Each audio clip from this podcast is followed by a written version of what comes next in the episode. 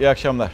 Ben Fatih Portakal. Türkiye'nin en etkili ana haber bültenine hoş geldiniz sevgili izleyenler. Tarih 17 Nisan 2020 günlerden Cuma. Haftanın daha sonuna geldik.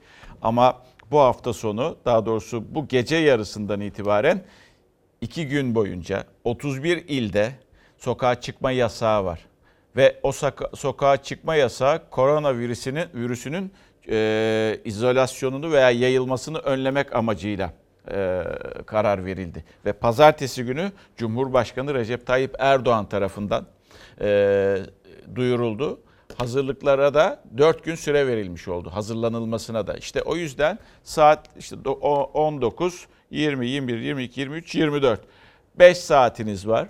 Yapın alışverişinizi. Markete gidecekseniz markete gidin. Alışveriş yapabilecek durum e, eksikleriniz varsa evde yapın. Çünkü 23.59'dan itibaren 23.59'dan itibaren her e, sokağa çıkma yasağı uygulanacak. Saat 21'den itibaren de artık marketler falan kapalı olacak. E, e, 48 saat boyunca bu yasağa hepimiz uymak zorundayız. Çünkü sağlığımız için. Çünkü e, e, toplum sağlığı için buna hepimiz uymak zorundayız. Şimdi e, tabela ne diyeceksiniz? Tabela bugün gelen sizlerden gelen bir iletinin e, en son cümlesiydi. Şöyle diyordu en son cümle. Birazdan okuyacağım onu e, mesajı. Ses verin lütfen. Tabela ses verin. Bu akşamki tabelamız ses verin. Biliyorsunuz e, az önce söyledim ya e, s- e, 48 saat var. 48 saat boyunca sokağa çıkma yasağı var. Peki İstanbul'da şu anda neler yaşanıyor? Ona birazdan bakacağız. E, Ali Onur Tosun e, İstanbul'un e, çıkışında bizlerle olacak. Oradaki Trakya çıkışında bizlerle olacak ve oradaki yoğunluğu bir şekilde anlatacak ve uygulamaları da bize gösterecek. Az sonra onu da göstereceğiz. Ee, bu arada tabii e, yeni veriler erken açıklandı. Çünkü bilim kurulu toplantısı sonrasında Sağlık Bakanı Fahrettin Koca kameralar e, önündeydi ve e, aşağı yukarı saat 4.30 civarlarındaydı. Yeni açıklamayı yaptı, yeni verileri de paylaştı. Yeni veriler e, şöyle anlatayım ben size. Test sayısı 40 bin 270. Vaka sayısı 4353 bugün yani teste göre vaka sayısı 4353. Bugün vefat eden yurttaşlarımızın sayısı 126. Bugün iyileşen yani bugünkü iyileşen e, sayısı e, 1500 42. Genele bakacak e, olursak, genel tabloya bakacak olursak e, toplam vaka sayısı 78.546. Bu ne demek? Türkiye'de şu anda koronavirüs hastası olanların sayısı 78.546. En üstteki ne demek? 558.413. Şimdiye kadar yapılan test sayısı. Aşağı yukarı bir aydır yapılan test sayısından bahsediyoruz. Peki 1769'un anlamı ne? Onun biz artmasını istemiyoruz. Çünkü o bizim moralimizi bozuyor. Ama oluyor. Can kaybı, vefat edenlerin sayısı, e, yoğun bakım hastası, yoğun bakımda hasta sayısı 1845. E, solunum cihazına bağlı olanların sayısı 1014. En alttaki 8030 8631 bizi mutlu ediyor. Bizi umutlandırıyor. O da iyileşenlerin yani toplam bir aylık süre içerisinde toplam iyileşen e, insanlarımızın sayısı.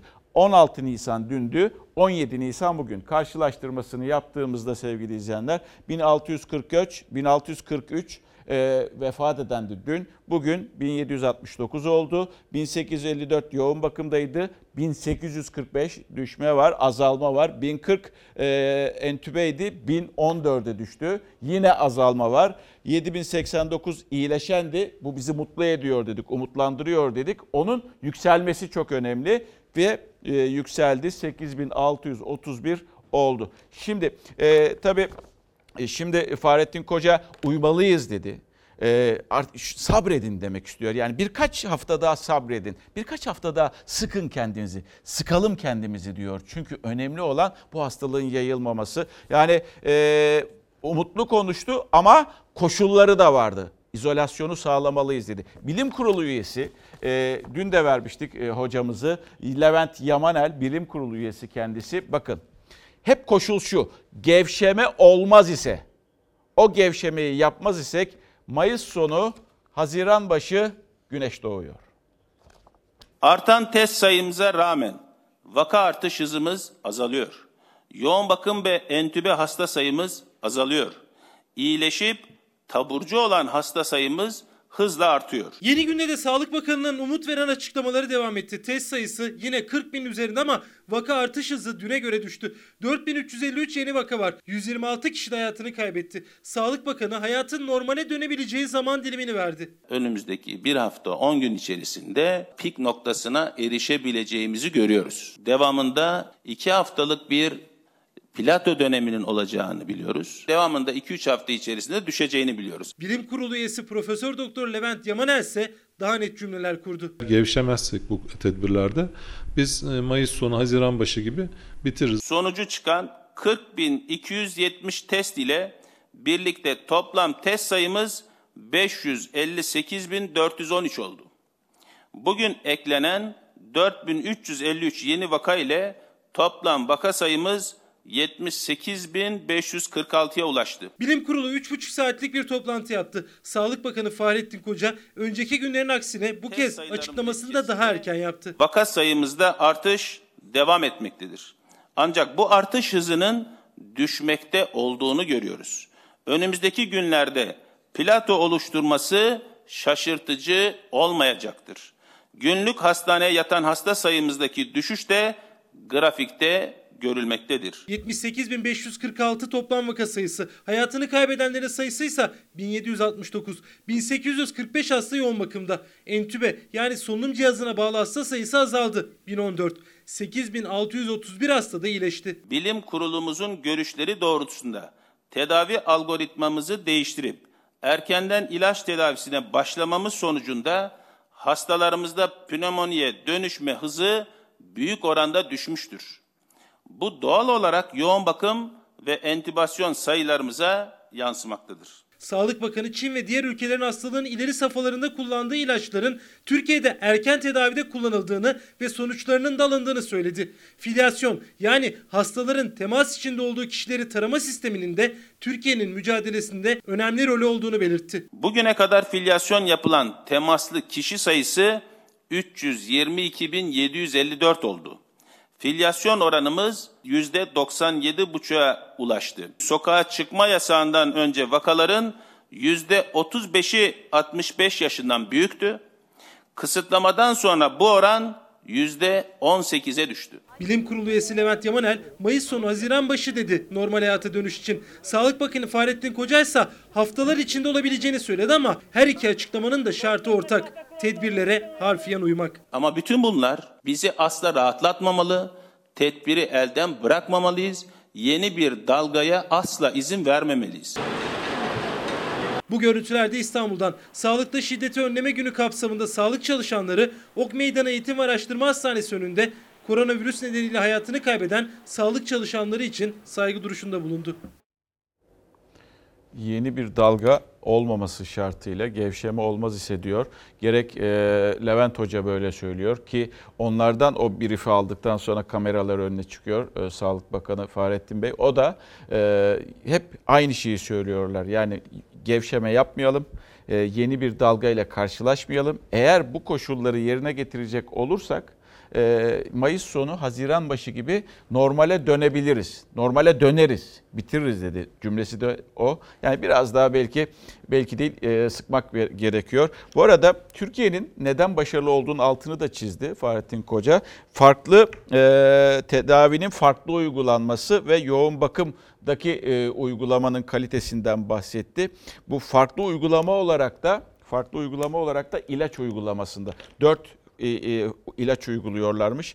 E, o e, bir tanesi erken başlanan bir ilaç ve toplamda 4 ilaç bu e, uygulanan ilaçların faydasını biz çok gördük dedik ki bunu da yayınlayacağız. Dünya ile de paylaşacağız dedi.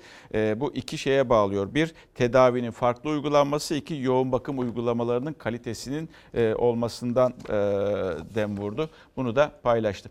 E, yani iki hafta daha, üç hafta daha idare edelim. Ondan sonrası dedik ya güneş doğacak ama e, güneş batmak üzere şu anda ve birkaç saat sonra da biliyorsunuz sokağa çıkma yasağı başlayacak. E, tabii son durum e, biraz sonra ekrana gelecek. Bizi e, e, Ali Onur Tosun bekliyor İstanbul'un çıkışında Trakya tarafında. Yani biz bugüne bir bakalım dedik. Geçen hafta kargaşa olmuştu alınan o e, ani kararın sonrasında e, Cumhurbaşkanı talimatı ki öyle olduğunu tahmin ediyorum. Daha sonra İçişleri Bakanı'nın uygulamasıyla Cumhurbaşkanı bu talimattan haberin olmaması mümkün değildi. Onun aksaklıklarını Türkiye yaşadı. Ha, yapılması gerekeni yaptı. Günler öncesinden haber verildi. Bugün ne mi yaşandı? Alışveriş telaşı vardı.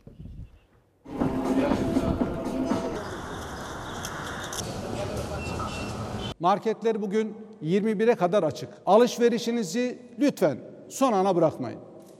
Hafta sonu tüm fırınlarımız açık. Marketlerin, fırınların önündeki bu kalabalık görüntüler yeniden yaşanmasın diye uyardı İstanbul Valisi Ali Yerlikaya. İstanbul'un da içinde bulunduğu 30 büyük şehir ve Zonguldak'ta bu hafta sonu da sokağa çıkmak yasak. Gece 24'te başlayacak yasak öncesi ise gün boyunca sokaklar, marketler, pazarlar doluydu. Sahiller bile 7 gün 24 saat yasak kapsamında olmasına rağmen kalabalıktı. Saat 24'te 2 günlük sokağa çıkma yasağı başlayacaktır.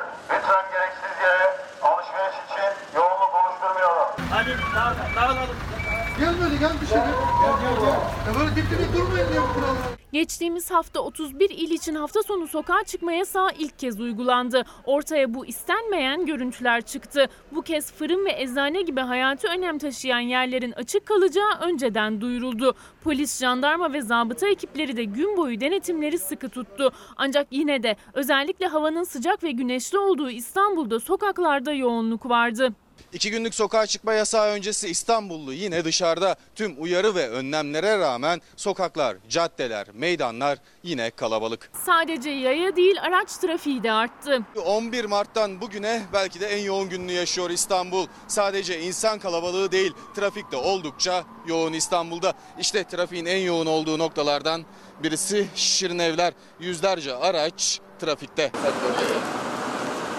Hiçbir vatandaşın ekmeksiz kalmasına fırsat vermeyeceğiz. Fırınlar hafta sonu açık ama yine de çok kalabalıktı. Aslında yasağın uygulanacağı günler öncesinden belliydi ama çoğunluk alışverişini son güne bıraktı. Bursa'da da kasap kuyruğu vardı. Bir saati geç gündür bekliyoruz. Bir kilo kıyma almak için bekliyoruz. Marketlerde sosyal mesafenin korunmasına özen gösterilmeye çalışıldı ama semt pazarlarında mümkün olmadı. Sokağa çıkma yasağı öncesi son günde en kalabalık yerlerin başında semt pazarları geliyor. Maskeler, eldivenler takılsa da sosyal mesafe korunamıyor pazarlarda. Mesafeyi korumayanları maskesiz alışverişe çıkanları ekipler uyardı. Beraberseniz de şurada dip dibe gelmeyeceğiz. Herkes uzak uzak duracak. Bir mesafe var. Aranızda 3 adım olacak öyle. Fırınların yanı sıra su satan bayiler de açık kalacak. Gazete dağıtımları yapılacak. Sağlık, güvenlik, temizlik görevlileri, basın mensupları çalışmalarına devam edecek. Üretimin devam ettiği fabrikalar açık olacak. Haliyle en çok merak edilen toplu taşıma. İstanbul'da metrobüsler sabah 6 ile 10 arasında, akşamsa 16 ile 20 arasında çalışacak. Otobüs, metro, şehir hatları, tramvayların bir kısmı da yine sadece sabah ve akşam belirli saatler arasında hizmet verecek. Denetimlerse durmadan devam edecek. Sağlık Bakanı Fahrettin Koca da sokağa çıkma yasağının sadece bu haftayla sınırlı kalamayabileceğinin sinyalini verdi. 23 Nisan'la ilgili de bu anlamda gündeme gelmedi. Zannediyorum yine haftaya e, gündem olabilir. Bizler işçiler olarak fabrikalarda her gün ölümle burun buruna çalışıyoruz. Birleşik Metalist Sendikası da çoğu fabrikanın özel izniyle cumartesi pazar açık olacağına, işçilerin sokağa çıkma yasağına uyamadığına dikkat çekti. Zorunlu ihtiyaçlar haricinde üretime yasak uygulanan hafta sonları ara verilmesini istedi. Bizler işçiler olarak zorunlu mal ve hizmet üretiminin dışında e, fabrikalardaki üretimin durdurulmasını istiyoruz.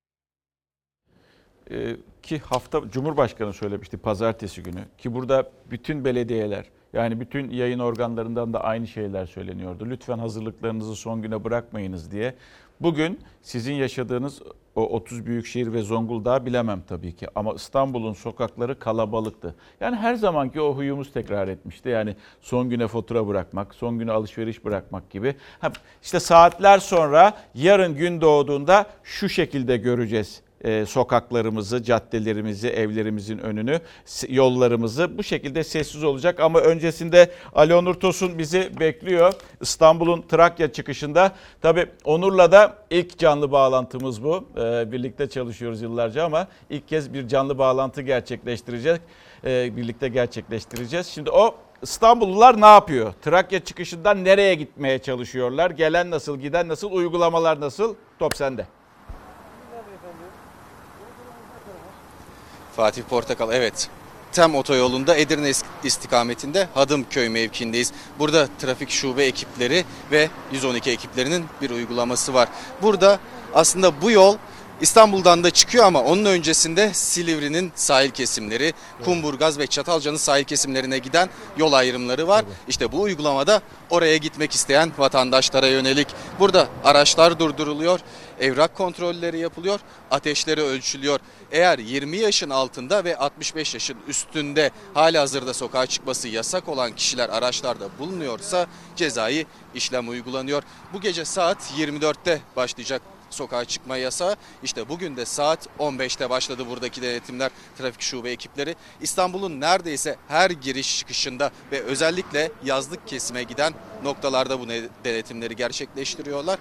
Burası da o noktalardan birisi. Gördüğünüz gibi sağlık ekipleri var, bir trafik polisi. Evraklarını soruyor araçtaki kişilerin ve ateşleri ölçülüyor, kimlik kontrolleri yapılıyor.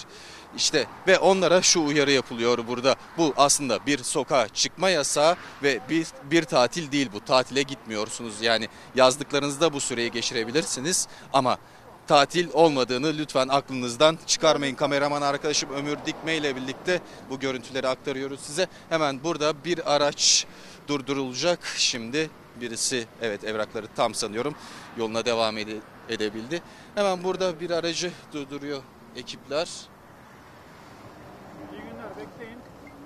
Evet. Burada kontrolleri yapılacak. Kimlikleri alalım.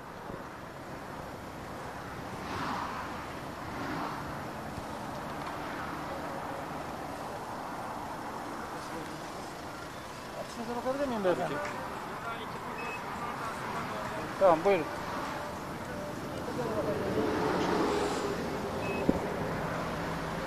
İyi görevler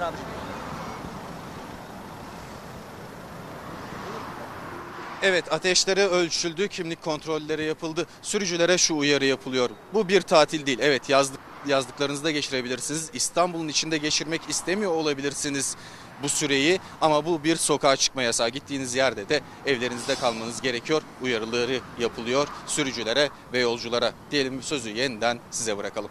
Çok teşekkürler Onur.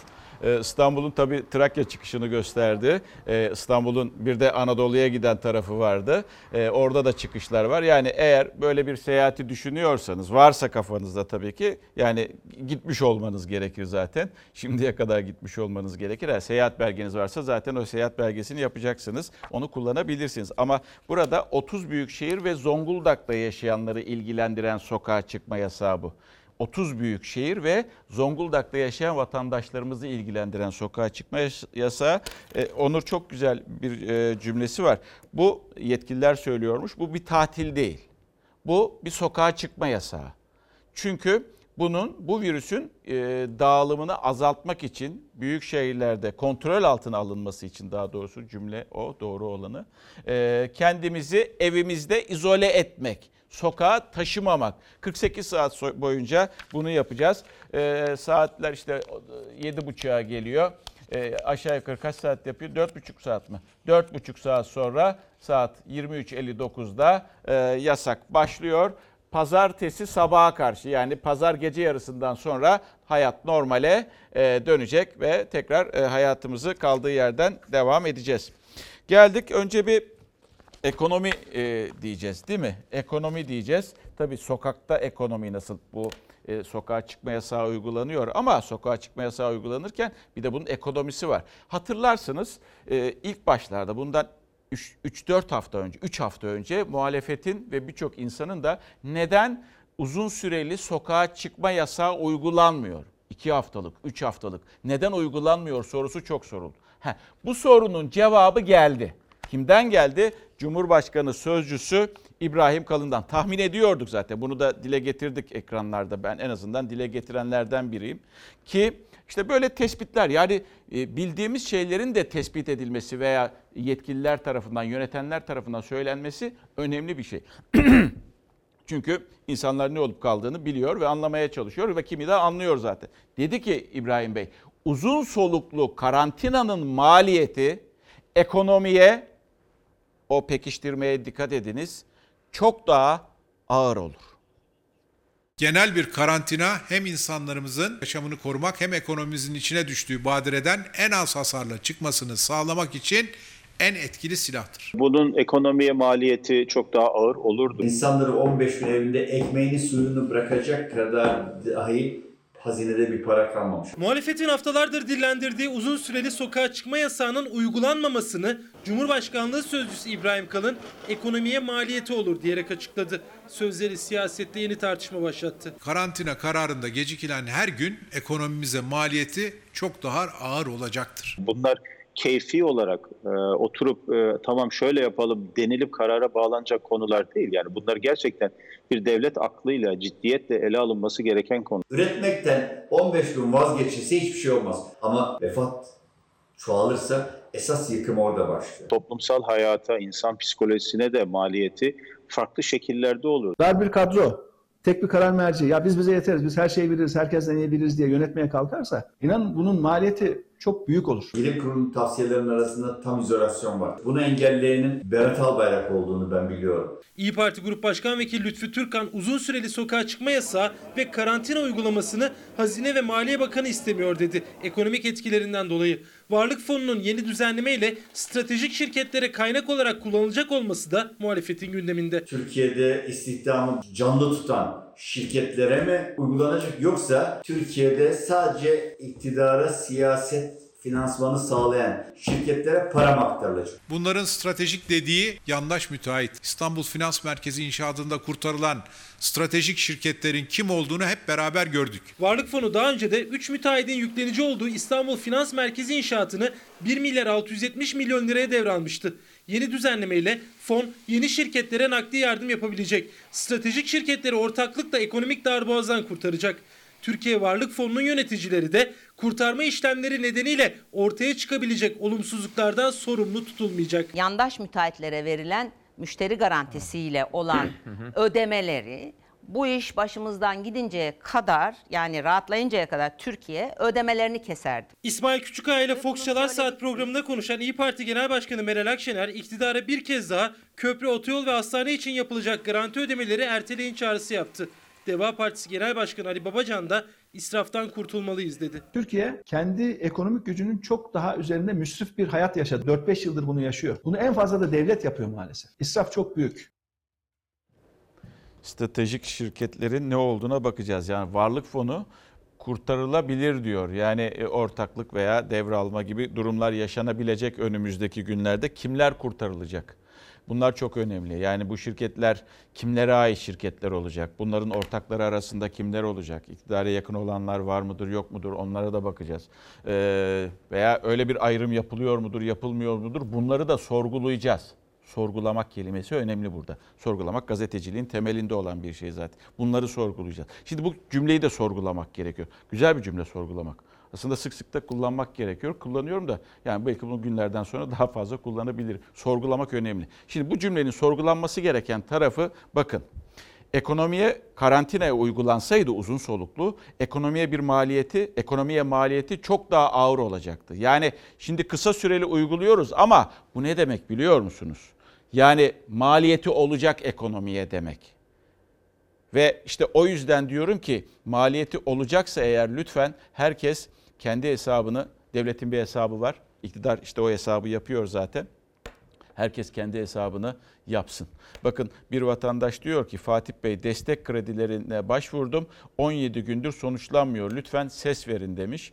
Bankanın ismi de var. Kamu Bankası. Ee, böyle geciken daha doğrusu cevap bekleyen yüzlerce insan var. Ya şu telefon içerisinde o kadar çok mesaj var ki bazılarını ancak alabiliyorum. Bakın mesela işte önümüzdeki günlerde şu cümlenin şu cümleden hareket ederek çok daha ağır olur diyor. Çok daha iyi atıyorum ben. Ağır olacağı belli ki kendi sözü sorgulamadan ben onu çıkartıyorum. Zaten bir ağır yaşıyor ekonomi. Ağır bir şey. Ankara Çukurambar'da çalışıyordum. İşten çıkarıldık. Korona nedeniyle maaşlarımız 5'inde yatacak dediler 5 Nisan'da. Ve şu an 17'si oldu. Bizi oyalıyorlar, yatırmıyorlar. Haber gelmesini bekleyip bekliyoruz deyip e, bizi atlatıyorlar diyor. Burası bir kafe Ve böyle olan o kadar çok insan var ki birazdan berber dükkanları gelecek, kuaförler gelecek. Onlar ne yapıyor? Onlara bakacaksınız. İşte e, önümüzdeki günler normalleşmeden sonra biz bunları çok konuşmaya başlayacağız. Bugün piyasalar, para piyasaları nasıldı? O, ona da bir, bir kez daha bakalım. Çünkü herkesin gözü kulağı da burada. Dünyanın gözü kulağı artık para piyasalarında. Dolar 6 lira 92 e, kuruş. Yani ekonomistlerin tabiriyle durgun, e, dengeli bir e, fiyat durumu vardı, fiyatlanma durumu vardı. Euro 7 lira 54 kuruş. Çeyrek düştü. Dün 6, 630 633 liraydı. Şimdi 621 e, lira oldu. Çeyrek altın. Bugün e, para piyasalarında bunlar yaşandı. Şimdi gelelim yine çok konuşulan konulardan biri e, maske. E, dün Amerika'daki bağlantıyı hatırlıyorsunuz. Amerika'da maske yok. İnsanlar maske bulamıyorlar, ulaşamıyorlar ve e, parayla satılıyor Amerika'da. Dilge Timoçin öyle söyledi bize. Onun aktarımıydı. Ve bugün işte e, Eczacılar Odası Başkanı Erdoğan e, Çolak Bizde maske var, parasız dağıtılıyor ama dağıtılırken aksaklıkların sürdüğünü söyledi. Ha benzer bir öz eleştiriyi, bak bunlar çok önemli şeyler. Yani illa biz her şeyin iyisini yaptık, biz mükemmel yapıyoruz demek yok. Yani ne varsa söylüyor İbrahim Bey. Dağıtımda de, diyor bir takım aksaklıkların olduğu bir gerçek. Ha işte olay bu. Doğruysa doğru, eğriyse eğri. En azından o ortak akıl yolunu bulabilmek. Geldi mi maskeniz aldınız mı? Maalesef gelmedi. Onun için mi sormaya mı geldiniz? Evet aynen öyle. Benim gelmedi, eşime geldi. Onunkini almaya geldim. Var mıydı maskeniz yedekte bitmiş miydi yoksa? Bitmişti, yok. Dağıtımda bir takım aksaklıkların olduğu bir gerçek. Biraz sabır, Cumhurbaşkanlığı Sözcüsü İbrahim Kalın biraz sabır dedi. Sağlık Bakanlığı'nın gönderdiği kod gelen de gelmeyen de yine eczanelerdeydi. Yaşanan yoğunluk sokağa çıkma yasağı öncesi de devam etti. Türk Eczacıları Birliği Başkanı Erdoğan Çolak salgın eczaneler yoluyla bulaşabilir dedi, uyardı. Bizim eczanelerimize günde 1 milyon insan geliyordu. Şimdi maske ile ilgili 39 milyon insanın eczanelere geldiği bir varsayımdan hareket edersek gerçekten bunun altın, altından kalkamayız. Yani salgını önleyelim derken salgını kendi ellerimizde yaratmış oluruz. 5 günlük maske maalesef yeterli değil. Bunun ne zaman biteceğini bilmiyoruz. Önü açık. O yüzden e, daha fazla olması lazım. Bu şikayetlerin hepsini çok dikkatli bir şekilde e, takip ediyoruz. Şu anda Ulaştırma Bakanlığımız, PTT, Sağlık Bakanlığımız, Eczaneler Birliği hepsi birlikte mobilize olmuş durumdalar. Yani o konuda vatandaşlarımız lütfen müsterih olsunlar. İstanbul genelinde bugüne kadar PTT şubelerimiz 500 bin maskeyi evlere teslim etti. Bizim önerimiz ihtiyacı olana ancak kodu gelmeyene istedikleri takdirde devletin belirlediği bir fiyattan bu fiyat ne olursa olsun sabit bir fiyattan bu maskenin verilmesinin aslında- sağlanmasıdır. Çalar Saat'te İsmail Küçükkaya'nın konuydu Türk Eczacıları Birliği Başkanı Erdoğan Çolak. Devletin dağıttığı ücretsiz maskelere henüz herkes ulaşamadığı için tavan fiyat uygulamasıyla satışın önünün açılmasını istedi. Eczaneye maskesiz girilmesin çağrısında da bulundu. 40 metrekare 50 metrekare mekanlar e, birkaç çalışan var içeriye birkaç kişi giriyor. E, burada da bir enfekte olma e, riski ortaya çıkıyor. Dolayısıyla oraya girmek de e, maskesiz olmamalı. Yeni müşterimiz geldi. Başımın ağrıdığını söylüyor. Ateşinin olduğunu söylüyor. Maskesi de yok e, ağzında. Sizin için bir tehlike. Benim için tehlike, hepimiz için tehlike. Markete, pazara, toplu taşıma araçlarına maskesiz girmek yasak. Ancak eczaneler için böyle bir zorunluluk yok. Oysa gelenlerle birebir temas halinde eczacılar. Onlar da eczanelere girerken maske takılmasının zorunlu hale getirilmesini istiyor. Neden maskeniz yok? Yani buraya geldim de ben dedim bugün bir maske alayım dedim. Yani. Bir diyaliz hastası, bir kanser hastası, bir kronik hasta bunlar sürekli hekimle temas içerisinde olması gereken insanlar. Bunların da e, dışarıya çıktıklarında maske sorunlarının çözülmesi lazım. Biz yabancıyız daha bize kod şey e, öyle bir şey gelmedi. İstiyoruz yani olursa daha iyi olacak yani. Yabancı uyruklulara mesaj gitmiyor. Kanser hastalarına, kronik hastalara, özellikle de çalışmak zorunda olanlara bir haftalığına 5 maske yetmiyor. Üstelik bazı illerde de maske sıkıntısı yaşanıyor. İzmir Kemalpaşa'da yaşayan İbrahim Turgut da günlerdir maskesini alamayanlardan. Eczaneye gidip sorduğumda daha maskelerin henüz gelmediğini dile getirdiler. Semt pazarı sayesinde bir tane maske bulup belediyemiz sayesinde e, alışverişimi yapabildim. Ama halen daha maskenin gelmediğini söylüyorlar. İzmir Büyükşehir Belediyesi de bu tür sorunlar yaşanmasın diye metro istasyonlarına maskematik yerleştirmeye başladı. Belediyenin ulaşım kartıyla 4 maske ve dezenfektan ücretsiz temin edilebiliyor. Şimdi 13 numaradaki hijyen paketim buradan aşağıya düşüyor. Şimdi işte bakın bazı yandaşlar e, şey diyor. Ya işte hiç aksaklık yok her şey güzel. Ya bir insanların sıkıntısı var. Bunu anlıyorsunuz. Sosyal medyada ha, art niyetli mesaj gönderenler olabilir öyle. Yani iktidarı kötüleyelim, uygulamalarını kötüleyelim vesaire. O tipler onları ayırıyorum. Ama neticede e, alelade insanların yazmış olduğu o ya ulaşamıyoruz, e, barkod e, gelmiyor, eşime geldi, baş, e, bana gelmedi, barkod geldi gittik eczanede yok. Ya bunlar bir sorunun olduğunu gösteriyordu ki o sorun olduğunda bir gerçek olduğunu ha, e, İbrahim Bey söyledi. Ya kötü mü oldu? Hayır. En azından bilgilendirdi ama üstesinden gelmeye çalışıyoruz dedi ki gelinecektir de tahmin ediyorum ben. Ha işte belediyelere verselerdi bu işleri belki.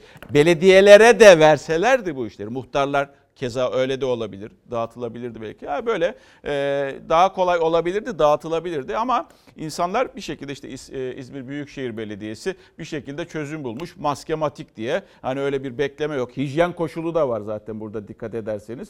Pratikte bir kent kart diye bir şey var. Okutup alabiliyorsunuz. Yani bu kadar da aslında kolay olabilirmiş. E, sokağa çıkma yasağı olacak dedim ya size saatler kaldı artık. 4,5 saat. Eczanelerle ilgili şu bilgiyi vereyim. Eczaneler açık olacak. Nöbetçi eczaneler açık olacak ama her zamankinden 3 kat daha fazla. Yani sizin bölgenizde bir eczane nöbetçi ise ona onu 3 ile çarpın. 3 eczane nöbetçi olacak. Yani herhangi bir e, sıkıntı, her, yani bir ilaç ihtiyacı vesaire maske ihtiyacı aklınıza ne gelirse o bakımdan eczanelerde e, hazır olarak bekletilecek. Gazeteler dağıtılacak bu arada onu da söyleyeyim. Gazetelerde yine bu 30 büyükşehir artı Zonguldak'ta da basılacak ve dağıtımı da yapılacak. İşte böyle günler öncesinden en azından haber verilirse ki iyi de oldu. Bakın her şey sorunsuz gidecekmiş gibi görünüyor. Artık burada tüm sorumluluk vatandaşta. Evde oturup o 48 saatini geçirecek. O, onu da söylediğim gibi o söz neydi? Bu bir tatil değil. Sokağa çıkma yasağı. Tatil değil, sokağa çıkma yasağı. Dünyaya bakalım çünkü dünya da bunu yenmeye çalışıyor. İşte Almanya e, biz artık dedi e, kontrol altına aldık. Sağlık Bakanı e, Merkel'le birlikte açıklama yaptı ve önümüzdeki günlerde yavaş yavaş da hayatı e, normale döndüreceğiz. Tedbirleri gevşeteceğiz dedi. Bir ülke daha var ki şu anda virüsün koronanın merkezi olarak adlandırılıyor. E, ölüm sayıları çok fazla. Dünyada birinci sırada Amerika Birleşik Devletleri'nden bahsediyorum. Ama e, Trump yönetimi onlar da önümüzdeki günlerde 3 aşamalı bir tedbir planı veya gevşeme planı hazırlıyorlar. Eyaletlere bakacaklar. Eyaletlerdeki vaka ve ölüm oranlarına ve onlar da eğer hissedilir bir şekilde bir e, ölümde azalma varsa veya vakalarda tedbirleri gevşeteceğini söylüyor. Yani gevşetmeye hazır gibi Trump. Ekonomiyi de, ekonomisini de tabii biraz düşünerek. Japonya'dan bir adım daha geldi. Geçtiğimiz günlerde 1 trilyon dolara yakın bir e, bütçe ayırmıştı sevgili izleyenler. Her vatandaşına. Bakın Japon hükümeti her vatandaşına 100 bin yen yani 6400 lira Türk parasıyla para verecek. Almanya salgını kontrol altına aldı. Amerika Birleşik Devletleri virüs tedbirlerinin kademeli olarak gevşetilebileceğini açıkladı. Japonya salgından ekonomik olarak etkilenen vatandaşlarına 100 bin yen, 6400 lira nakit para yardımı yapmayı kararlaştırdı. Dünyada koronavirüse yakalanan hasta sayısı 2 milyon 200 bine, can kaybı 150 bine yaklaştı. Amerika Birleşik Devletleri'nde son 24 saatte 2296 kişi daha yaşamını yitirdi. Ülkede can kaybı 33.286'ya yükseldi. New York'ta tedbirler 15 Mayıs'a kadar uzatıldı. Sağlık sisteminde yaşanan sorunlar Kaliforniya'daki bir hemşirenin virüs kapmasıyla tekrar gündeme geldi. Hastanedeki diğer 10 hemşire maske olmadan hasta bakmayı reddedince görevden alındı. Protestolar üzerine hastane yönetimi geri adım attı. Hemşirelere maske sağlandı. Kardeşini kaybeden bir kadınsa zamanında test yapılmamasına isyan etti. Solunum cihazına bağlandıktan ve bilincini kaybettikten sonra test yapmaya karar verdiler ve kız kardeşim öldü. Amerika Birleşik Devletleri Başkanı Donald Trump önlemlerin 3 aşamalı olarak gevşetileceğini açıkladı. Eyaletlerde virüs vakaları 14 gün üst üste düşüş gösterirse faaliyetler kademeli olarak normale dönecek. Ekonomi ülkenin her yerinde aynı anda faaliyete geçmeyecek. Dikkatli ve tek tek atılacak adımlarla bu süreci yürüteceğiz. İngiltere salgının yayılmasını durdurabilmek için sokağa çıkma kısıtlamalarını 3 hafta daha uzattı. Bir günde 847 kişi daha yaşamını yitirdi. Can kaybı 14.576 oldu. Wenn wir 1,2 also jeder Koronavirüs tedbirlerini hafifletmeye hazırlanan Almanya'da bir günde 299 kişi öldü. Can kaybı 3868'e ulaştı. Sağlık Bakanlığı virüsün yayılma hızının azaldığını, salgının kontrol altında olduğunu duyurdu. Can kaybı 2000'e yaklaşan Brezilya'da koronavirüs siyasi krize dönüştü. Salgını küçük bir grip diyerek küçümseyen devlet başkanı Bolsonaro halka evde kal çağrısı yapan Sağlık Bakanını görevden aldı. Güney Kore'de korkutucu bir gelişme yaşandı. Hastalığı atlatıp taburcu edilenlerin %2'si tekrar virüse yakalandı. Can kayıplarını saklamakla suçlanan Çin endişeleri haklı çıkarttı. Salgının çıktığı Wuhan şehrinde 1290 ölüm daha kayıtlara geçti. Ülkede toplam can kaybı 4632 oldu. Amerika Birleşik Devletleri Başkanı Donald Trump'ın ardından İngiltere ve Fransa'da salgınla ilgili olarak Çin'i suçladı. Macron, salgınla ilgili bilmediğimiz şeyler oldu dedi. Şimdi, tabii 6400 lira Türk parasıyla e, iyi para. 100 bin yen e, her vatandaşına veriyor bunu. Tabii ister istemez nüfusunu merak ediyorsunuz. E, nüfusu 126,5 milyon. Japonya'nın 2018 yılında yapmış olduğu nüfus sayımında nüfusu 126,5 milyon. E, bizden fazla mı diyorsunuz? Aa, bizden fazlaymış diye şaşıranlar da olabilir. Evet bizden fazla ama bak bizim bir buçuk katımız. Ama yüz ölçüm olarak da bizden küçük. Bizim 780 e, bin kilometre kare, onlarınki 377 bin kilometre kare. Yani e, düşünebiliyor musunuz ne kadar kalabalık? Küçük bir alanda, bizden daha küçük bir alanda bizim bir buçuk katımız kadar değil mi? Bizim evet bir buçuk katımız kadar bir kalabalık 126,5 milyon nüfuslu Japonya'da her bir vatandaşına e, 6400 lira para vereceğini açıkladı. Geldik. E, bizde sorunlar yaşanıyor. Ne gibi sorunlar yaşanıyor? İşte bağış konusunda. Belediyeler, Millet İttifakı'nın belediyeleri ki bunlar büyük şehirler. Türkiye'deki e, en önemli büyük şehirlerden bahsediyorum. 11 işte içinde İzmir, İstanbul, Ankara, Adana, Mersin, e, Antalya, Eskişehir, Muğla gibi büyük şehirler var. Bunlar kendi aralarında e, bir karar verdiler. Yani yasada da bunun uygun olduğunu söylediler. Yardım yapmıyoruz, bağış topluyoruz. Yardım kampanyası yapmıyoruz, bağış topluyoruz dediler. E, ve e, böyle bir hareket başlattılar. Hareketin daha birinci gününde e, veya ikinci gününde İçişleri Bakanlığı tarafından kamu bankalarında açılmış olan hesaplar donduruldu. Hayır dediler siz yapamazsınız biz yapacağız e, hükümet olarak. Hükümet de işte IBAN numarası verdi. Buralara dedi bağış yapabilirsiniz. Şu anda miktarı bilmiyorum ama insanlar bağış yapıyorlar. Biz bize yeteriz kampanyasıydı. Daha sonra iktidarlar, şey, e, yerel yönetimler farklı farklı e, formüller üretmeye başladı. Ö, mesela Ankara'da veresiye defteri, Ankara'da e, yine tespit edilip bazı iş kolları onlara e, aynı yardımlar veya nakdi yardımlar yapılması. İstanbul'da keza öyle, İzmir'de keza öyle. Onları veriyoruz ve bu e, uygulamaları bir şekilde yani belediyelerde bir şeyler yapmaya çalıştılar. Şimdi daha da iktidar olayı bir çıt daha yükseltti, bir çıta daha yükseltti. Hani bu bağışlar yapılıyordu ya. Şimdi müfettişler görevlendirildi. İçişleri Bakanlığı müfettişleri. Neden halk için bağış yapıyorsunuz soruşturması, bağış topluyorsunuz soruşturması başlatıldı. Büyükşehir Belediye'mize müfettiş e, geldi. E, yardım toplama e, kanununa aykırı olduğu iddiasıyla bir e, süreç başlatıldı. Hemşerilerine yardım için canla başla çalışan İstanbul ve Ankara Büyükşehir Belediye Başkanlarımız hakkında soruşturma açılmış. Sarayda hiç mi aklı başında izan sahibi insan kalmadı? Hükümeti bu yapmış olduğu uygulamalar ve almış olduğu kararlardan ötürü kınıyorum. CHP'li Büyükşehir Belediyelerinin başlattığı yardım kampanyalarının hesaplarına bloke konulmasının ardından İçişleri Bakanlığı bir adım daha attı.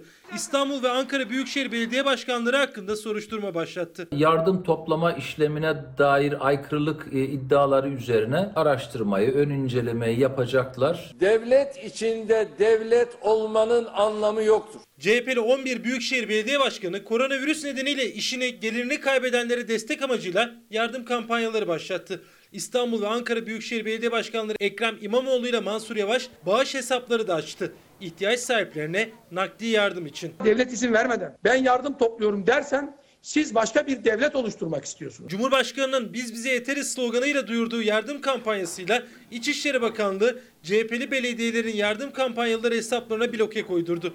Bağış tartışması sürerken Bakan Süleyman Soylu İstanbul ve Ankara belediyeleri için müfettişte görevlendirdi. Müfettişler bağış kampanyalarının hukuka uygun olup olmadığını araştıracak. Biz yasal bağış topladığımıza dair e, düşüncemizde netiz. E, belgeleriyle savunmamızı pazartesi günü e, ilgili müfettişe teslim edeceğiz. Yasaları yok sayarak soruşturma açıyorsanız bunun ismi hukuk devleti değil, bunun ismi guguk devleti olur. Bu devleti guguk devleti çevirmeye de hakkınız yok. Belli ki bu işi hala seçimde milletten yediği tokadı sindiremeyen mızıkçı kafalar yönetiyor. Başakşehir'deki dev hastanenin yolunu yapmayıp Adana'da hiçbir araç, gereç ya da tıbbi donanıma sahip olmayan sadece perdelerle ayrılmış fuar alanına Sahra Hastanesi diyebilen bir zihniyetle muhatap oluyoruz. Siyasi partizanlık yapacak günler değil. Yani Adana'da bizim ilimizdir. Oradaki belediyenin siyasi kimliği ne olursa olsun o da vatandaşımızın seçtiği bir belediyedir. CHP'li Adana Büyükşehir Belediyesi'nin koronavirüsle mücadele için kurduğu Sahra Hastanesi de Hazine ve Maliye Bakanı Berat Albayrak'ın hedefindeydi. Ancak o hastane için Cumhurbaşkanlığı Sözcüsü İbrahim Kalın'dan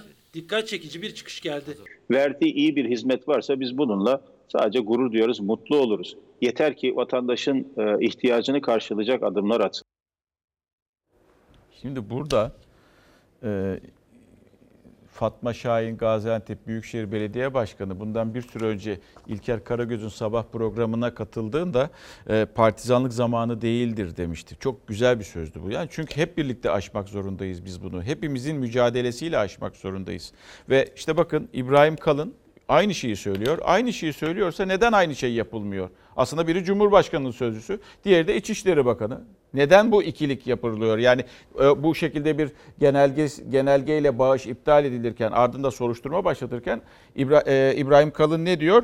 E, günler partizanlık yapılacak günler değil diyor. İşte böyle olması gerekiyor. Ama bu ikilemi, bu çelişkiyi iktidarda anlayamıyorsunuz. Bir taraftan İçişleri Bakanlığı'nın e, talimatı ve uygulamalar, diğer taraftan Cumhurbaşkanlığı sözcüsü, Cumhurbaşkanı sözcüsünün yapmış olduğu bu açıklama. Yani bunun bir ötesi yok. Hepimiz bu geminin içerisindeyiz. Zor bir durumdayız ve bu zor durumda herkese görev düşüyor. Bütün insanlara görev düşüyor. Bakın şimdi 48 saat boyunca evlerde kalacağız. Neden? Toplum sağlığını, birey sağlığını koruyabilmek için. Çünkü bunu ayrı ayrı uygulayamayız. Ayrı ayrı uygulayacak olursak ipin ucu kaçmış olur.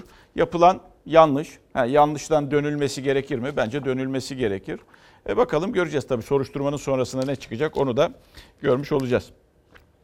E, şimdi e, biliyorsunuz bu işten çıkarma e, yasaklandı ve meclisten e, hızla da geçti. İnsanlar evet işten 3 ay boyunca ben çıkarılmayacağım diye mutlular. Ama diğer taraftan patrona da işverene de bir koz verildi. Nedir?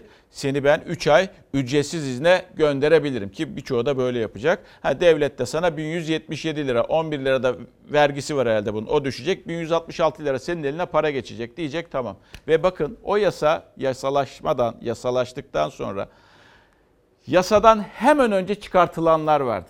Ankara'da bu beyefendi Murat Ortak, Murat Ortak İşkur'un önündeydi. Yasadan hemen önce işten çıkartılmıştı. Dün aradılar işte işten çıkarttık dediler. Murat Ortak 11 yıldır Ankara sitelerde çalışıyordu. İşten çıkarmayı 3 ay yasaklayan düzenlemeyi Cumhurbaşkanı onaylamadan kanun resmi gazetede yayınlanmadan bir gün önce işsiz kaldı. Fırsat bildirer çıkarttılar. 10 bin yıldır orada çalışıyordum. Siteler Ankara'da. Başka gelirim yok. Çoluk çocuk var mı? İki tane. İşsizlik maaşı vereceğim, ben tazminatımı alacağım. Torba yasayla işten çıkarmalar 3 ay yasaklandı. Cumhurbaşkanı bu süreyi 6 aya kadar da uzatabiliyor. Ama onun öncesinde işten çıkarılanlar ve işkur kapısında bir umut bekleyenler var. Bir umut geldik artık ne olur bilmem. Geçen hafta çıkarıldık bu virüs nedeniyle. Nerede çalışıyordunuz? Temizlik şirketinde. Temizlik işçisiydi Necla Candaş. Şirketi koronavirüsün ekonomi etkisini gerekçe gösterip işine son verdi. Eşi de aynı dönemde işsiz kalınca evin tüm geliri kesildi. Üstelik iki de çocuğu var. İdare edemiyoruz çünkü kredi var. Ya elektrik, su hepsi 3 milyarı buluyor. Eşimin aldığı zaten onlara gidiyordu. Ben de evin mutfağını karşılıyordum. Bıçak gibi kesildi. Mutfak masraflarını kısıtladık. Cuma günü işten çıkarttılar. Şimdi işsizliğe başvuracağım. Bankalara kredisi, şunu, ev kirası, mutfak masrafı ya çok yani. Hanım diyor ki ya diyor ev sahibi diyor hiç aradı mı seni? Niye arayacak dedim. Vay kira verme falan filan. E o adamın da geçimi ondan yazar. Onun da kendine göre derdi var. Hadi bir ay verme iki ay sonra gene isteyecek. Ondan sonra ben ne yapacağım? Kamyon şoförlüğü yapan Ertan Gökalp 18 Mart'ta işsiz kaldı. Engelli çocuğunun maaşı ve belediyeden gelen yardım paketleriyle ayakta durmaya çalışıyor. İş başvurusu. Nereye başvuru yapacaksınız? iş var mı? Engelli çocuğun maaşı 1300 lira ama yaklaşık 700-800 lirasını çocuk kendine gidiyor zaten. Yani et süt aradığımız yok. Baklava böreğmiş. Bunları zaten görmüyoruz da. Yani şu faturalarda bir yetişseydik. Şubat'ta ameliyat oldum. 3 tane ameliyat geçirdim böbreklerden. Ha geldik şimdi burada bir de sırada bekliyoruz. Bakkallarla, marketlerle, kredi kartlarıyla çevirmeye çalışıyoruz şimdilik. Cumhurbaşkanı onayladı. 3 ay işçi çıkarmak yasak ama öncesinde çıkarılanlar ne yapacak? Bir arkadaşı bekliyorum. Eğer borç para verirse kira mı ödeyeceğim? Vermezse o da yok. Başka bir yerim yok. Kime gideyim bu şurada? Herkes zaten kabuğuna çekilmiş. İşte İbrahim Kalın'ın o sözü ekonomiye maliyeti çok ağır olur. İşte ekonomiye maliyeti çok daha ağır olur diyordu. Çok daha ağırı ben çok daha çok daha iyi kullanmıyorum. Ağır olacak gibi görünüyor önümüzdeki aylar. İşçi kıyımı vardı biliyorsunuz. Cengiz İnşaat'ta e, millete küfreden kişinin şirketi geçmişte. O yüzden de hakkımı helal etmiyorum zaten. E, ve işçi kıyımı olduğunu söylemiştik. E, Cengiz İnşaat tarafından bir açıklama geldi. Bir, iki, iki buçuk sayfalık bir açıklama. Gerekli sağlık koşullarının uygulandığını söylüyor ve cevap hakkını kullanıyor tabii ki. E, ama işten çıkartılanların işten çıkartılma sebebi olarak onlar evlerinde kalmayı, evlerine gitmeyi düşünüyorlardı çalışıp çalışma için gelip ardından evlerine gitme ve işte bu yüzden e, biz aslında fabrikada her türlü imkanı da sağlık imkanı da sağladık. Orada izole bir şekilde yaşıyorlardı. Bunun da imkanını sağlamıştık. Bu kişiler e, haklı ve geçerli bir mazeret sunmaksızın bir aydır 14.4.2020 ve oh, özür dilerim 14.4.2020, 15.4.2020 tarihlerinde işbaşı yapmamışlar ve şantiyede kalmak istemediklerinden dolayı da iş akitleri iş kanununun ilgili hükümleri doğrultusunda fesih işlemleri yapılmıştır dedi.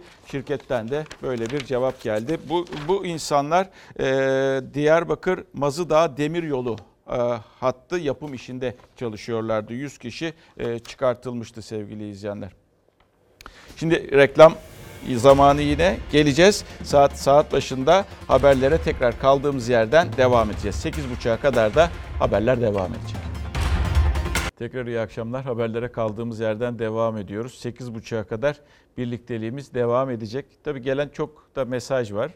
Her birine de yetişmeye çalışıyoruz. Bir taraftan haber, bir taraftan mesajlar, bir taraftan işte e, bulabildiğim gelen maillerden alıntılar vesaire. 1777 lira kime yeter? Bir, özür dilerim 1177 lira kime yeter? Ee, gerçekten kime yeter? Nasıl yetecek? Tek bir bir haneye tek bir kişinin çalıştığını düşünün. O da ücretsiz izinde ve o haneye 1177 lira para girecek. Kime yeter ve nasıl yetecek? Ee, yine bir başka vatandaş da Cihan Bey de diyor ki ücretli öğretmene ses veriniz lütfen. Halk eğitim merkezlerine bağlı DYK e, kurslarındaki ücretli öğretmenlerin 31 Mart 2020 tarihiyle çıkışı yapıldı. Sesimizi yükseltir misiniz? Mağduruz, ses verin demiş. İşte Milli Eğitim Bakanlığı veya hükümetin çözüm bulması, Milli Eğitim Bakanlığı'nın da ötesinde artık hükümetin çözüm bulması gereken kesimlerden biri. Birazdan e, az önce bir mesaj geldi. Belçika hükümeti e, insanlarına ne sağlıyor?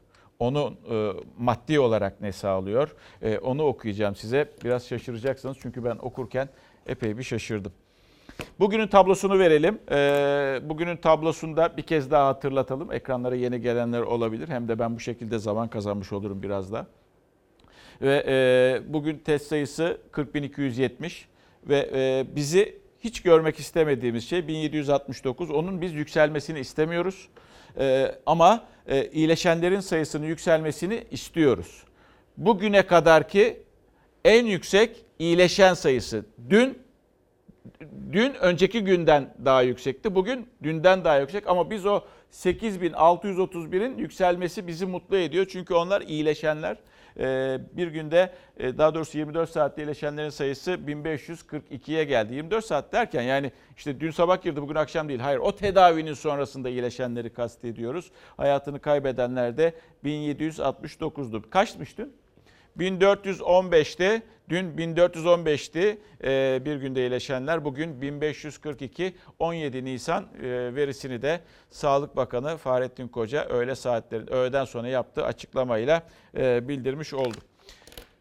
Uzun bir zamandır, bir aydır esnaf kapalı. Yani bunun içerisinde işte e, kırtasiyecisi kapalı, mobilyacısı kapalı, e, lokantası kapalı, pastanesi kapalı, e, kapalı da kapalı. Kuaförler de kapalı, berberler de kapalı ve gerçekten ber, berber esnafı zorda. Kuaför dükkanım var. Koronavirüs nedeninden dolayı dükkanım bir aydır kapalı. Kapalı dükkana kira ödemek zorundayım. Ee, elektrik, su, doğalgaz e, bunların faturalarını da ödemek zorundayım. Birikmiş ödeyemiyorum. Berber, kuaför, güzellik salonlarında çalışan 540 bin çalışanımız şimdi evinde oturuyor. Küçük erkek berberi düşünün. Evet. Orada iki kişi çalışır. Üç kişinin bir kere işi gitti. Tamam. Sahibi olan arkadaşımız kiralık yerine stopaj ödüyor. Bu stopajın bir süre alınmaması. Koronavirüs sonrası gelen yasakla beraber kuaför, berber, güzellik salonu sahipleri ve çalışanları evde ama masrafları devam ediyor. Dükkanlar kapalı olsa da kiranın, faturaların, kredilerin ödenmesi gerekiyor. Esnaf destek görememekten dertli. Günlük kazandığımız için şu anda maalesef bir gelirimiz yok. Biz esnaflar günlük kazanan insanlarız. Bu nedenden dolayı kirayı ödemekte zorlanıyoruz. Hiç neyse bir sadece kira yardımında bulunabilirler. Bir nebze de olsa esnafın yükünü hafifletilebilir. Çanakkale Biga'da e, kuaför salonum var 12 yıldır. 25 yıldır da bu sektörün içindeyim. Fakat ilk defa salonlarımız bu kadar kapalı kaldı. Erkek berberleri, kadın kuaförleri belki de en az izinle çalışan meslek grupları haftada bir günden fazla kapalı kaldı. Hiç de görülmüş bir durum değil ama işte berberler, kuaförler bir aydır kapalı ama masraflar devam ediyor. O masrafların devam ettiğini de kapıya bırakılan faturalardan görebiliyoruz. Dükkan kapalı ama gelen elektrik faturası 303 lira 80 kuruş. Büyük sorunlar getiriyor kapalı olmamız. Kiralarımız var, ödemelerimiz var. Esnafa sağlanan tek destek 25 bin liralık faizli kredi ama ona da herkes ulaşamıyor. Üstelik zaten borç içindeki esnaf borcu yeni bir borçla da kapatmak istemiyor. Esnaf kredisine başvuramadım çünkü e, kredi ödüyoruz. Devletimizin bize asgari ücret bağlamasını talep ediyoruz. Bağkur ödemelerinin virüs bitene kadar da dondurulmasını istiyoruz. Kendi kazanamadığı gibi elemanlarını da düşünmek zorunda kuaförler, berberler. Eski günlerine ne zaman döneceklerini bilmiyorlar. İki ay sonra, üç ay sonra dükkanım açılsa bile e, müşteri gelecek mi? Eski sistem yine olacak mı? Bu da muamma, bu da belirsiz. Yani korku içindeyiz. Ne zaman açılacağı da belli değil. Kuaförler yasağın ne zaman kalkacağını bilmiyor. Üstelik yasak kalktıktan sonra da müşterilerin gelmeye çekinmesinden endişe ediyor. Önümüz bayram. Bir ay sonra aslında dükkanların tıklım tıklım dolu olması gerekiyor. Çünkü kuaförler için bayram dönemi çok yoğun demek ama işte bu dönemi de kaçırmaktan korkuyor kuaförler. Bunlara hadi açın dendiği zaman bu insanlar açtığında o müşteriyi bulabilecekler mi? Sadece muhalefet değil MHP Ordu Milletvekili Cemal Engin Yurt da hemen her gün berberlerin sorununu dile getiriyor. Bir de önerisi var. Berberlerimize özel bir elbise sağlanarak berberlerin makul sürelerde açılması temin edilerek hem berber esnafının mağduriyeti giderilmeli hem de insanımızın insanlıktan çıkmasının önüne geçilmesi. Ve e, bu süreç içerisinde aslında berberlerin, e, ne kadar önemli olduğunu da anladık. Yani bu açılamayan, yasak getirilen iş kollarının ne kadar önemli olduğunu da görmüş olduk. Ha, tamam evet bir şekilde çare üretiyoruz. Yani ya eşimiz kesiyor ya arkadaşımız işte şurayı düzelt burayı düzelt makineyle diyorsun veya kadınlar kendi e, e, boyalarını yapıyorlar veya arkadaşlarına kestiriyorlar uçlarından al kenarlarından al diye. Ama e, gerçekten e, ciddi olarak eğilmek gerekiyor e, bu esnaf koluna. Çünkü hizmet sektörünün önemli bir tarafı e, ve e, desteğe ihtiyaçları var. Bir an önce işlerine kavuşmak istiyorlar ama ülkenin de bir de gerçeği var. Ee, İbrahim Kalın o uzun soluklu karantinanın maliyeti ekonomiye çok ağır, çok daha ağır olur sözü e, tartışılıyor şu anda sosyal medyada bu söz. Yani e, insanla ekonomiyi mi karşılaştırıyor anlamında. Yani yapsaydık insan ölümleri daha az olmaz mıydı diyenler de var. Tabii bunun cevabını İbrahim Bey verecek veya iktidar verecek. Ama en azından bu cümle bu cümle e, onu da anlatıyor. Diğer taraftan önümüzdeki günlerde ekonominin nasıl olacağının da bir göstergesi bu cümle. Ee, Ankara'da e, Büyükşehir Belediyesi'nin yapmış olduğu veresiye e, defterlerinin kapatılması örnek oluyor. Ve dedik ya bu dalga dalga da yayılıyor. Şimdi İstanbul'un pek bilinmez ama böyle çınar kulüplerinden, spor kulüplerinden biri vardır. E, gençler bilmez ama belli bir yaşın üstündekiler mutlaka bilir. Ha, şu anda Süper Lig'de falan değil kendi takım ama 1908 yılında kurulmuş Vefa Spor Kulübü'nden bahsediyoruz. Fatih'teki Vefa. O yani e, büyük bir camiası olan, gönüldaşı çok olan e, köklü bir spor kulübünden bahsediyoruz. Ve onlar da bakın şöyle bir pankart astılar. Mahalle halkının tüm borçlarını dediler. Biz kulüp olarak e, üstleniyoruz ve ödenmiştir dediler. Vefa sadece gerçekten bir semt adı değilmiş. Erkan abi. Tamam. Evet. Borçlar kapanmış. Allah razı olsun. Şok oldum.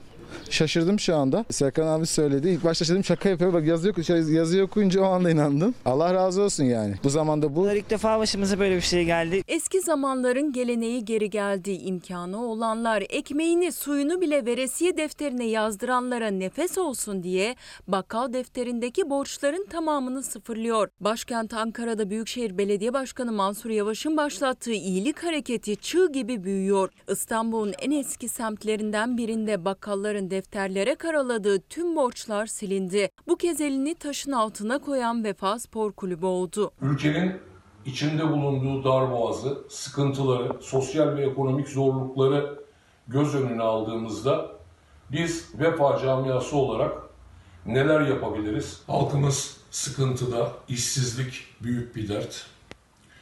Esnaf zor durumda, alacak tahsilinde zorlanıyor. Zorluklar üst üste geldi. Kimi esnaf dükkanını kapattı, kimi de işsiz kaldı. Zaten altından kalkması zor olan geçim derdi bakkalların veresiye defterlerini kabarttı. Defteriniz ne durumdaydı? E, söylenecek bir rakamda değil yani çünkü iki kişinin arasında olduğu için. En uzun vadeli borç kaç aya dayanıyor mesela? E, yani 6 ay olan var, bir sene olan var. Ne alıp yazdırılıyor? Yani tabii ki ekmek, su. Yani bir yıldır ekmek su parasını ödeyemeyenler var. Oluyor. Oluyor. İyilik de bulaşıcıdır. Dalga dalga yayılıyor. Ankara'dan başladı, İstanbul'a ulaştı ve bir veresiye defteri daha kapandı. Bir haber geldi işte Vefa Spor Kulübü galiba. Ödemiş tüm bu mahalle semt halkının borçlarını. Dinimizde hadisler de var zaten. Komşunuz açken stok yatamazsınız yani. Bu bizim dinimizde de böyle emredilen bir şey zaten. Vefa Spor Kulübü şimdiye dek 4 bakkalın veresiye defterinde beyaz bir sayfa açtı. Damla damla iyiliğin yayılmasında örnek oldular. Borçlara ise silindiği gün dahi yenilere ekleniyor. Defter tamamen sıfırlandı mı? Beyaz bir sayfa açıldı mı defter? Tabii tabii. Tabii açıldı. Yeni borçlar var mı? E, şu an tabii bugün e, yapıldı. Allah razı olsun onlardan. Allah sizden de razı olsun. Komşuluk böyle günlerde. Ne kadar borcunuz kapandı? Bilmiyorum. Defterde defter yalan söylemez. Güzel bir şey gerçekten. Yani insanların en azından bu zor günlerde bu bu imece, insanlar arasındaki imece çok önemli. Bunda bir yasak yok. Yani bu bunlar yapılabilir. Bak bu sivil toplum kuruluşları yapıyor, insanlar yapabilir. Ama bir elin yaptığını diğer el görmeyecek. Önemli olan da bu. Buna dikkat etmek gerekiyor. İnsanları rencide etmemek gerekiyor. Şimdi e, biliyorsunuz 10 Nisan'da geçtiğimiz hafta şey vardı ya, sokağa çıkma yasağı. Orada e, Ipsos araştırma yapıyor. 10 Nisan akşamı sokağa çıkma yasağı getirilen 31 ildeki e, neler çok 22 ile 24 arasında neler e, çok satın alındı? Sokağa çıktığında neler çok satın aldı? Yapılan araştırmanın sonrasında o 2 saatlik alışveriş süresince en çok makarna, bakliyat, un, tuz, şeker, ekmek gibi ağırlıklı temel ihtiyaçlar alınmış. 48 saatlik bir 48 yıllık değil, 48 aylık da değil, 48 günlük de değil. Sadece 48 saatlik bir sokağa çıkma yasağı bu. Bilginiz olsun. Ama tatil değil. O da önemli. Ve e, bir anmadan bahsedeceğiz. O anmanın e, anma sırasında da e, ölüm yıl dönümü anma, anmasıydı. Sosyal mesafeye, fiziksel mesafeye dikkat edildi. E, rahmetli 8. Cumhurbaşkanı Turgut Özal'ın e, ölüm yıl dönümüydü. E, 27. ölüm yıl dönümüydü. 17 Nisan 1993'te vefat etmişti. Topkapı'dadır.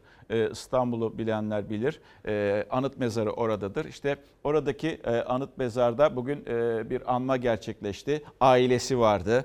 İstanbul valisi vardı. İstanbul Büyükşehir Belediye Başkanı vardı ve anma gerçekleştirildi. Sosyal mesafeye veya o fiziksel mesafeye dikkat edilerek. Şimdi heh, şimdi İstanbul'u verdik ya.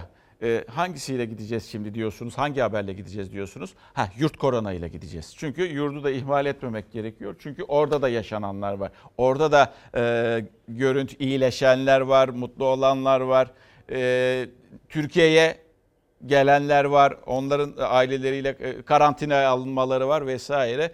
Bir yurda bakalım. Ardından bu sefer de ilaç haberleriyle devam edeceğiz. 80 yaşındaki Covid pozitif hastamızı sağlıklı bir şekilde taburcu ediyoruz bugün.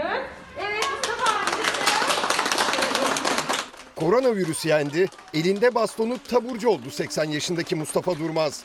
Hastaneden evine alkışlarla uğurlandı. Teşekkür ederim efendim. Kalın sağlığıyla efendim. Git güle güle. Allah bir daha göstermesin. Sağlık versin. Covid-19 testi pozitif çıkan hastalar virüsü yenmeyi başardı. İyileşen hasta sayısı giderek artmaya başladı. Taburcu olanların çoğu 60 yaşın üzerinde. 80 yaşındayım ben.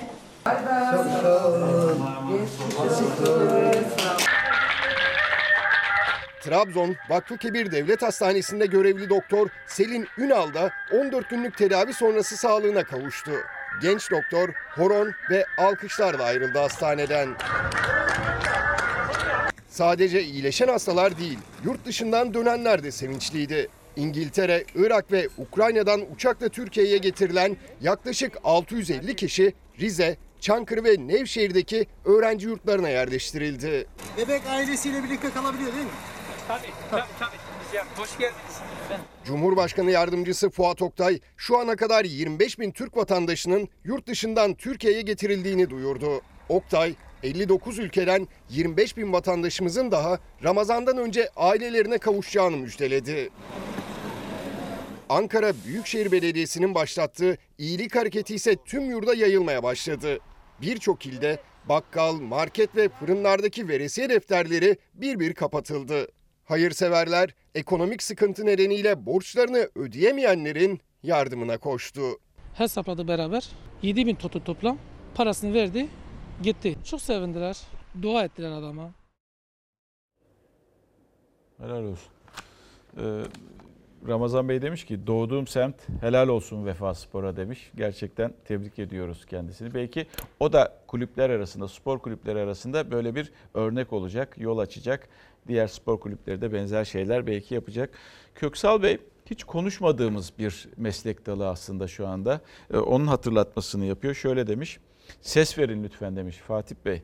Bir, keli, bir kereliğine de olsa piyasada çalışan onların da insan olduğu, aileleri ve borçları olan müzisyenleri anınız lütfen demiş. Evet o müzisyenler onlar da çok önemli. Onlar da restoranlar çalışmıyor. Lokantalar kapalı. Onlar da çalışamıyorlar. Onlar çünkü konserler yok. Orada görev yapan insanlar yok. Onlar çünkü günlük yaşayan insanlar kazanacaklar ki eve e, nevale götürecekler, ekmek götürecekler, geçimlerini sağlayacaklar. Şimdi az önce dedim ya size ben, Belçika'da, Belçika hükümeti ne yapmış? Tabii ki burada bir e, yani bir kıyaslama aslında. Yani ülkelerin e, yönetenlerin, milleti yönetenlerin, devleti yönetenlerin sağladığı imkanlar. Yani bizde yapılanlar ortada. Bizden daha düşük olanlar var. Bizden daha daha yüksek olanlar var. Mesela Belçika'da Belçika hükümeti nasıl önlem alıyor? Ekonomik tedbir olarak insanlara neler sağlıyor? Ekonomik tedbir paketi diyeyim. Şöyle diyor. Belçika'da iş yerini kapatmak zorunda olan her iş yeri sahibine 4000 euro yardım. İşverene de 1300-1600 euro da aylık yardım veriyor. Çalışan ve iş yeri kapatılan işçi, memur statüsündeki herkese aldığı net maaşın %70'ini ödüyor. Artı elektrik, su ve gaz için 250 euro ödeme yapıyor Belçika hükümeti. Böylece evinde kalan kimse ekonomik zarar görmüyor. Hiçbir yerde çalışmayana da devlet zaten maaş bağlıyor. O da 1000-1300 euro arası. İşte bu kıyaslamayı yaptıkça yani e, Türkiye'de yapılanlara bakıyorsunuz. Bu da işte Belçika'da en son örnekte buydu. Onun kıyaslamasını kendi kafanız içerisinde yapıyorsunuz. Geldik tedavilerde neler uygulanıyor bir onlara bakacak. Ee, Şimdi bu enteresan bir haber. Bunu lütfen dikkatle izleyiniz bu haberi. Önemli bir isim Profesör Doktor Ercüment Ovalı hematoloji uzmanı ve e, biliyorsunuz bir ilaç üzerinde çalışıldığını söylüyordu. 23 Nisan'ı adres olarak gösteriyordu ve şu soruyu soruyoruz. Bulduğu şey umut mu? Umut mu olacak insanlara? Çalışmasının tamamlanmak üzere olduğunu da bildiriyordu. Ama bugün ama bugün Sağlık Bakanı öğleden sonra kameralar karşısına geçti. Ve bu soru kendisine soruldu. Sağlık Bakanı ne mi dedi? İlacın patentinin başka bir yerde olduğu, bir ilaç firmasına ait olduğu ve en önemli cümle de buydu. İnsanların umudu ile oynanamaz. Bir aydır laboratuvarda çalıştığımız bir ilacın ismini 23 Nisan'da açıklayacaktık ancak o kadar etkili duruyor ki insanların hayatını kurtarabilir. İnsanların hayatından gün çalmak istemedik. Sözü edilen ilaç uluslararası bir ilaç firmasının patentli ilacı. Sosyal medya üzerinden insanların umudu ile oynanamaz. Gece bir sosyal medya mesajıyla umutlandı Türkiye. Uzun süredir koronavirüsün tedavisi üzerinde çalışan hematoloji uzmanı Profesör Doktor Ercüment Ovalı ekibine teşekkür ederek duyurdu. Çalıştığımız ilaç insanların hayatını kurtarabilir dedi. Sağlık Bakanı Fahrettin Koca ise altını çize çize duyurulan bir firmanın ilacı dedi. Sözü edilen ilaç uluslararası bir ilaç firmasının patentli ilacı. Cümlelerimi özellikle seçerek kullanıyorum. Uluslararası bir ilaç firmasının patentli ilaçtı. Türkiye'de ruhsatlı bir ilaç ve kistik fibrozlu hastaları yani akciğer sorunu yani akciğerde tıkaç olan hastalara uygulanan ve bundan fayda görülen bir ilaç. Elimizdeki şu an bilimsel verilere göre en etkili tedaviyle karşı karşıya olduğumuzu iletmek istiyorum. Hücresel tedavi laboratuvarı sorumlusu hematoloji uzmanı Profesör Doktor Ercüment Ovalı koronavirüs salgını patlak verdikten sonra ekibiyle karantinaya girdi. Virüs üzerine çalışmaya başladı. Hem plazma tedavisini hem de ilacın etkisini araştırıyorlardı. Hatta TÜBİTAK konferansında Sanayi ve Teknoloji Bakanı Mustafa Varank da Ovalı'dan bilgi aldı. Sizin gözlemlerinize göre yani buradaki e, iyileşmedeki oranları ufak bir bahsedebilir misiniz? Çin datası diyor ki verdiğim tüm hastalarda işe yarar. Profesör Ovalı bir süredir 23 Nisan'da müjde vereceğini dile getiriyordu. Gece de sosyal medyadan 6 gün daha bekleyemeyeceğini, kistik fibroliz hastalarının kullandığı bir ilacın virüs üzerinde etkili olduğunu duyurdu. Hatta meslektaşlarından eleştiri gelince gün içinde yeni bir açıklama yaptı. Biz bir ilaç bulmadık. Biz bir ilacın COVID-19 tedavisinde kullanılabileceğini öngördük. Ayrıca bugünlerde dünyada başka araştırmacıların da benzer düşünceleri olduğu görülmektedir. Bununla ilgili ilgili merkeze de 23 Mart'ta aşı ve tedavi ile ilgili herhangi bir çalışmanız varsa bunu projelendirip bize başvurun dedik. 23 Mart. Oradan bize gelmedi. Klinik araştırma için 23 Mart'ta bizim bu çağrımıza cevap verilebilirdi. Profesör Doktor Ercüment Ovalı klinik araştırma için taleplerini ilettiklerini söyledi. Sağlık Bakanı Fahrettin Koca ise sosyal medyadan insanların umuduyla oynayamaz dedi. İlaç ve aşı işi hem milli hem stratejik bir iştir. Sosyal medya üzerinden yapılmaz. Uluslararası bir firmanın ilacı böyle umutlar tüketilerek ifade edilemez. Sosyal medya üzerinden insanların umudu ile oynanamaz. İlaçlar araştırılıyor, aşılar araştırılıyor. Kimi işte geniş kapsamlı e, deneylerin başladığı, uygulamaların başladığı söyleniyor. Bir de plazma tedavisi deniyor. E, biz bunu uyguluyoruz ve e, Sayın Bakan başarılı da olduğumuzu söyledi. Ama kesin yani illa bunun bu, bu uygulanacak değil. Bu metotlardan biri olarak yanlış hatırlamıyorsam öyle olduğunu söylemişti. Ne demek? Yani iyileşenin kadından tedavi. İyileşenin kanından tedavide Türkiye başarılı. Hastalığını geçirmiş bir kişiden iyileştikten sonra kanı süzülerek sıvı kısmının alınması ve bunun hasta olan kişiye nakledilmesi uygulamasıdır. Bu dönemde de giderek yoğun bir şekilde kullanıma başlandı. Plazma tedavisi gittikçe yaygınlaşıyor. Koronavirüs salgınına yakalanan hastaların tedavisinde kullanılan en etkili yöntem. Virüse yakalanıp tamamen iyileşen hastadan alınan antikor hastaya naklediliyor. Başarı oranı ise aslında 102 yıl önce İspanyol gribinden bu yana biliniyor. 1918 İspanyol gribinde daha sonra da 2009-2010 H1N1 influenza virüsü salgını 2003 SARS Covid salgını ve 2012 MERS Covid salgını dahil olmak üzere kullanılmış ve başarısı tespit edilmiş bir yöntemdir. Dolayısıyla Türkiye'nin birçok üniversitesinde ve birçok hastanemizde Kız, Kızılay e, merkezli e, plazma uygulamasına geçildi. Tedavimizi aldık. Şimdi de başkalarının tedavisine katkıda bulunmak için yani bunu bir vefa borcu olarak görüyorum açıkçası. İyileşenlerin sayısı arttıkça, salgında günler geçtikçe plazma bağışçısı olabileceklerin de sayısı artıyor. Yöntem mevcut hastalara umut oluyor. Geçmiş olsun diliyorum. Bağışınız da hayırlı olsun diliyorum. Tedavi kararı hastayı takip eden doktor tarafından verilmektedir. Talep Kızılay'a bildirilmektedir. Uygunluğu halinde ya Kızılay tarafından ya da talep eden hastanenin bu plazmayı toplayacak diyaliz benzeri özel yetkili bir merkezi varsa orada toplanmasına müsaade edilmektedir. İç hastalıkları uzmanı Doktor Özgür Şamilgil'e göre en önemlisi bağışçının kriterlerinin uygun olması. Bağışçı kişinin daha önceden COVID-19 testlerinin yapılmış ve bu hastalığı geçirmiş olması, bu testlerin en son hastaneden taburcu olmadan bir gün önce ve taburcu olduğu gün 24 saat arayla iki defa negatif çıkmış bulunması, hastanın tam iyileşmesinin üzerinden en az 14 gün geçmiş olması gerekiyor. Bağışçının ismi kesinlikle gizli tutuluyor, hasta dahi bilmiyor. Bağışçılar 18-60 yaş arası bireylerden seçiliyor. Erkek ya da kadın birey bağışçı olabiliyor. Kadınların gebe kalmamış olması ve bağışçıların daha önce kan nakli yapılmamış olması tercih sebebi. Aynı kişi ayda 3 kez bağışçı olabiliyor. Sosyal medyadan yapılan çağrılarsa çığ gibi büyüyor ama uzmanlara göre sürecin resmi kanallardan yürütülmesi yeterli. Kızılay bu sürecin merkezi üniversitelerde yetkilendirilmiş durumda. Sosyal medyada bağışçı aranması ise hiç uygun değil. Plazma tedavisi için hekim tarafından Kızılay'a yapılan başvuru üzerine zaten uygun bağışçı bulunmakta. Biz zaman zaman e, bunu görüyoruz. Belki siz de duymuşsunuzdur. Buradan para isteyenler, para isteyenler falan da varmış. Hayır öyle şeyler yok. Öyle şeyler de yani veririz ama para filan.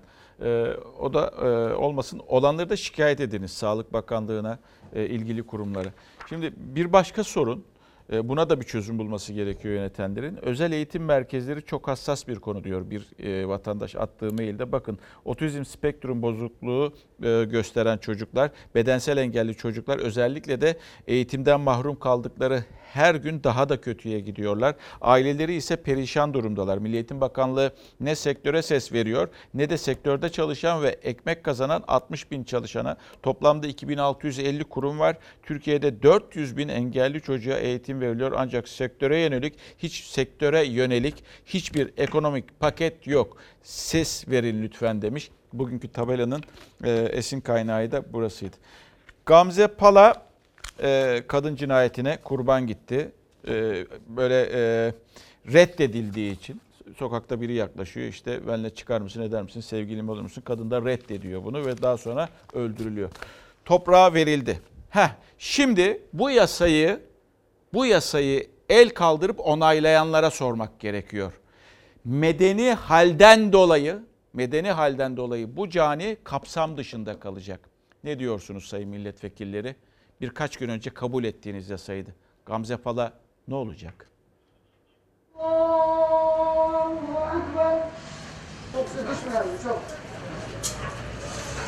Arkadaşlık teklifini reddettiği Savaş D tarafından katledilen Gamze Pala gözyaşları arasında toprağa verildi.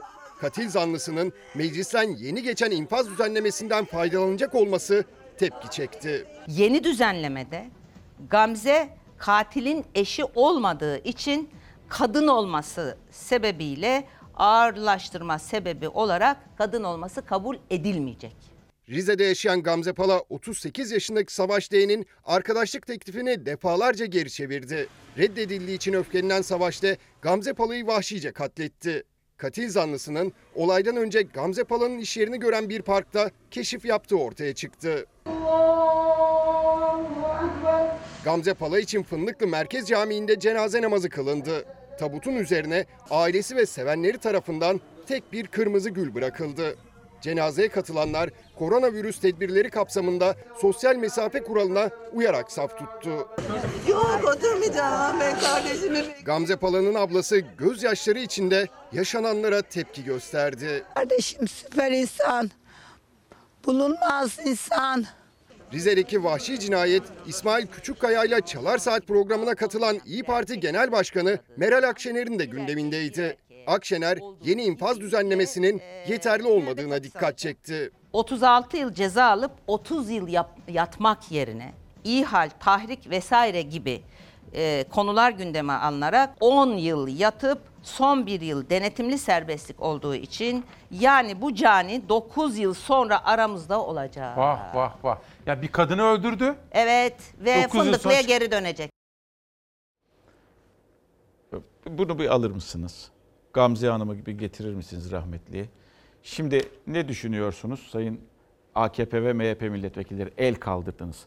Kadının mede, kadını medeni haline göre değerlendirdiniz. Kadını medeni haline göre yani evli olup olmamasına göre değerlendirdiniz. Ve ona göre ceza indirimi getirdiniz.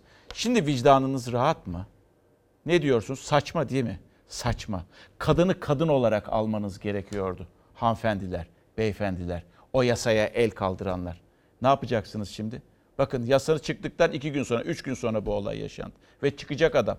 Sizin ya- yasada yazmış olduğunuz o maddeden dolayı çıkacak.